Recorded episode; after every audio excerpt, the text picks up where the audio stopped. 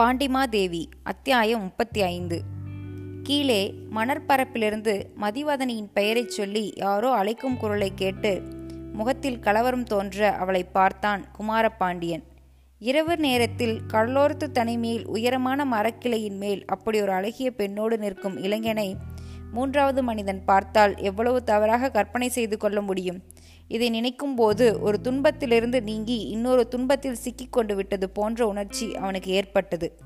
அவன் அஞ்சினான். அந்த அச்சம் அவனுடைய முகத்தில், பார்வையில், பேச்சில் வெளிப்பட்டு தெரிந்தது. மதிவதனி, கீழே இருந்து யாரோ உன்னை கூப்பிடுகிறார்களே. வேறு யாரும் இல்லை, என் தந்தைதான். நேரமாயிற்றே என்று என்னை தேடிக்கொண்டு வந்திருக்கிறார். ஐயோ, இந்த நிலையில் உன்னோடு என்னை இங்கே பார்த்தால் என்ன நினைத்து கொள்வார்? அவனுடைய கேள்வியின் உட்பொருள் விளங்காதவள் போல் அவன் முகத்தை சாதாரணமாக பார்த்தாள் அவள். பின்பு மெல்லச் சிரித்தாள். சிறிது சிறிதாக செந்நிற மலர் போல் நடு இதழின் மலர்ந்த அந்த சிரிப்பு இதழ் முடியும் இடத்தில் வலது கன்னத்தில் ஒரு சிறு குழியாக தேங்கி மலர்ந்தது. அவள் சிரிக்கும் போதெல்லாம் தென்படும் அந்த நளின சுழிப்பு சிரிப்பின் இங்கிதங்களை எல்லாம் மொத்தமாக ஒன்று சேர்த்து காட்டும் இறுதி முத்திரையாக அமைந்தது. எதிரே நின்று காண்பவரின் எண்ணங்களை தேக்கி சிறைப்பிடிக்கும் அந்த இங்கிதச் சிரிப்பில் சற்றே கிறங்கி நின்றான் ராஜசிம்மன். அப்போது இரண்டாவது முறையாக கீழிருந்து அவள் தந்தை அவளை இறைந்து கூப்பிடும் ஒலி எழுந்தது. மதிவதனி, பேசாமல் நீ மட்டும் கீழே இறங்கி போய்விடு. நான் இப்படியே மரக்கிளையில் ஒளிந்து கொண்டு விடுகிறேன். அவனுடைய குரலில் இருந்த நடுக்கத்தையும் பதற்றத்தையும் உணர்ந்து அவள் மீண்டும் புன்முறுவல் பூத்தாள். அவனுக்கோ இறைந்து பேசவே நான் எழவில்லை. அவன் பயந்தான். ஏன் தான் இப்படி பயப்படுகிறீர்களோ நீங்கள்? மரியாதையாக என்னோடு கீழே இறங்கி வரப்போகிறீர்களா? அல்லது நான் கீழே இறங்கி போய் மரத்தில் ஒரு திருடன் ஒளிந்து கொண்டிருக்கிறான் என்று என் தந்தையிடம் சொல்லட்டுமா? ஐயோ வேண்டாம் பெண்ணே, நானே வந்து விடுகிறேன். முதலில் மரக்கிளையிலிருந்து கீழே இறங்கி கால் வைத்து கொண்டு கையை நீட்டி குமாரபாண்டியனை இறக்கிவிட்டாள் அவள். மரத்திலிருந்து முன்பின் அறிமுகமில்லாத இளைஞன் ஒருவனோடு தம் பெண் இறங்குவதைக் கண்டு ஒன்றும் விளங்காமல் திகைப்பும் சிறிது சினமும் அடைந்தார் கீழே நின்று கொண்டிருந்த மதிவதனியின் தந்தை. அப்பா, இவர்தான் நமது வலம்புரிச் சங்கை விலைக்கு வாங்கியவர் என்று அவனை இழுத்து கொண்டு போய் தன் தந்தைக்கு அறிமுகம் செய்து வைத்தாள். சிறு குழந்தை வீட்டில் பெரியவர்களுக்கு தெரியாமல் கண்டெடுத்த விளையாட்டு பொம்மையை அடக்க முடியாத ஆசை துடிப்போடு பெரியவர்களிடம் கொண்டு போய் காட்டுவது போன்ற மகிழ்ச்சி துள்ளல் மதிவதனியிடம் இருந்தது. முதலைக்கு வலை விரித்து கொண்டு மரத்தின் மேல் காத்திருந்தது. அப்போது அவன் எவராலோ துரத்தப்பட்டு வலையின் குறுக்கே ஓடி வந்தது. அவனை காப்பாற்றுவதற்காக தான் வலையை தூக்கியது ஆகிய எல்லா நிகழ்ச்சிகளையும் ஒரே மூச்சில் தன் தந்தையிடம் சொல்லிவிட்டாள் அவள். விவரங்களை கேட்டு தெரிந்து கொண்ட பின்புதான் அந்த மனிதனுடைய முகத்தில் மலர்ச்சியை காண முடிந்தது. விலைமதிப்பற்ற இந்த சங்கை வாங்குவதற்கு யார் வரப்போகிறார்கள் என்று நெடுநாட்கள் காத்திருந்தோம். இத்தனை நாட்களுக்கு பிறகு நீங்கள் அந்த பாக்கியத்தை அடைந்திருக்கிறீர்கள் என்று சொல்லிக்கொண்டே குமாரபாண்டியனின் கையிலிருந்த சங்கை வாங்கி மேலும் கீழும் திருப்பி பார்த்தார். பின்பு அந்த சங்கை வைத்திருப்பவருக்கு அதனால் என்னென்ன நன்மைகள் ஏற்படும் என்பதை விவரித்துவிட்டு அதை அவனிடம் திருப்பி கொடுத்து விட்டார்.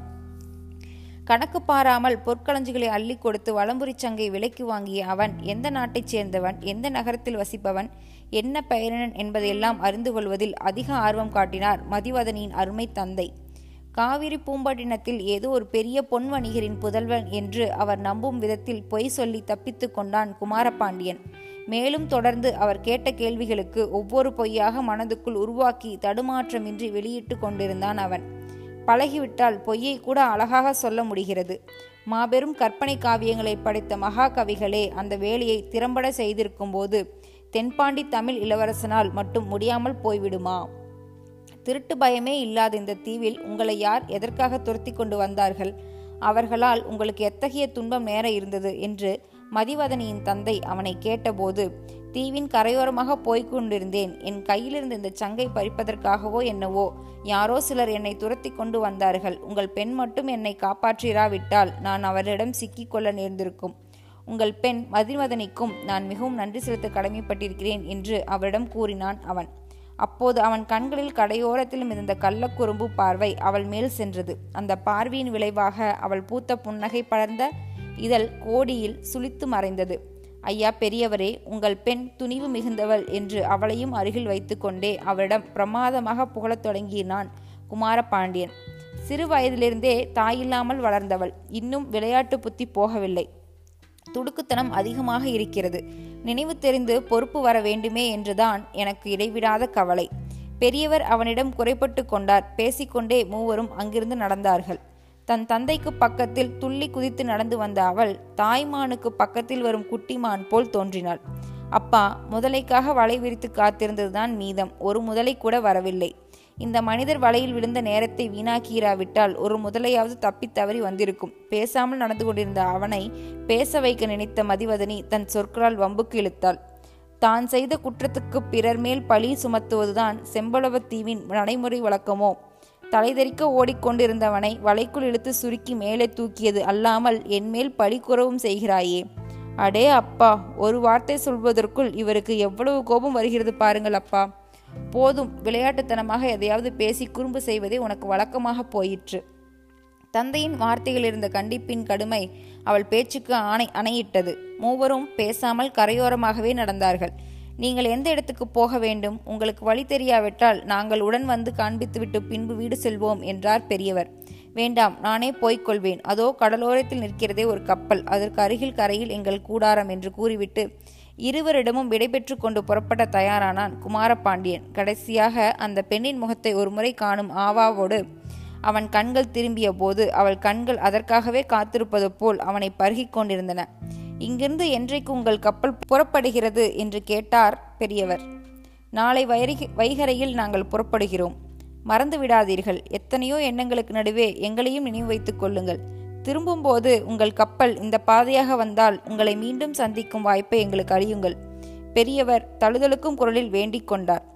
உங்களை நினைப்பதற்காக நான் அதிகம் துன்பப்பட வேண்டியதே இல்லை பெரியவரே.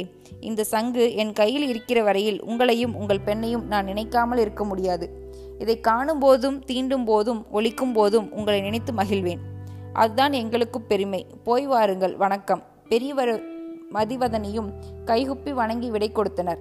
நீண்ட செம்மையான தாமரை பூக்கள் இரண்டு அளவாக அழகாக ஒன்றுபட்டு குவிந்தது போல் குவித்த மது மதிவதனியின் கூப்பிய கரங்களை அவற்றின் காட்சியை அப்படியே தன் நினைவில் பதித்து கொண்டு திரும்பி நடந்தான் குமாரபாண்டியன். போகும்போது கையில் இருந்த சங்கை மார்போடு அணைத்து கொண்டான். அவன் மனதில் என்ன நினைத்து கொண்டு அதை செய்தானோ?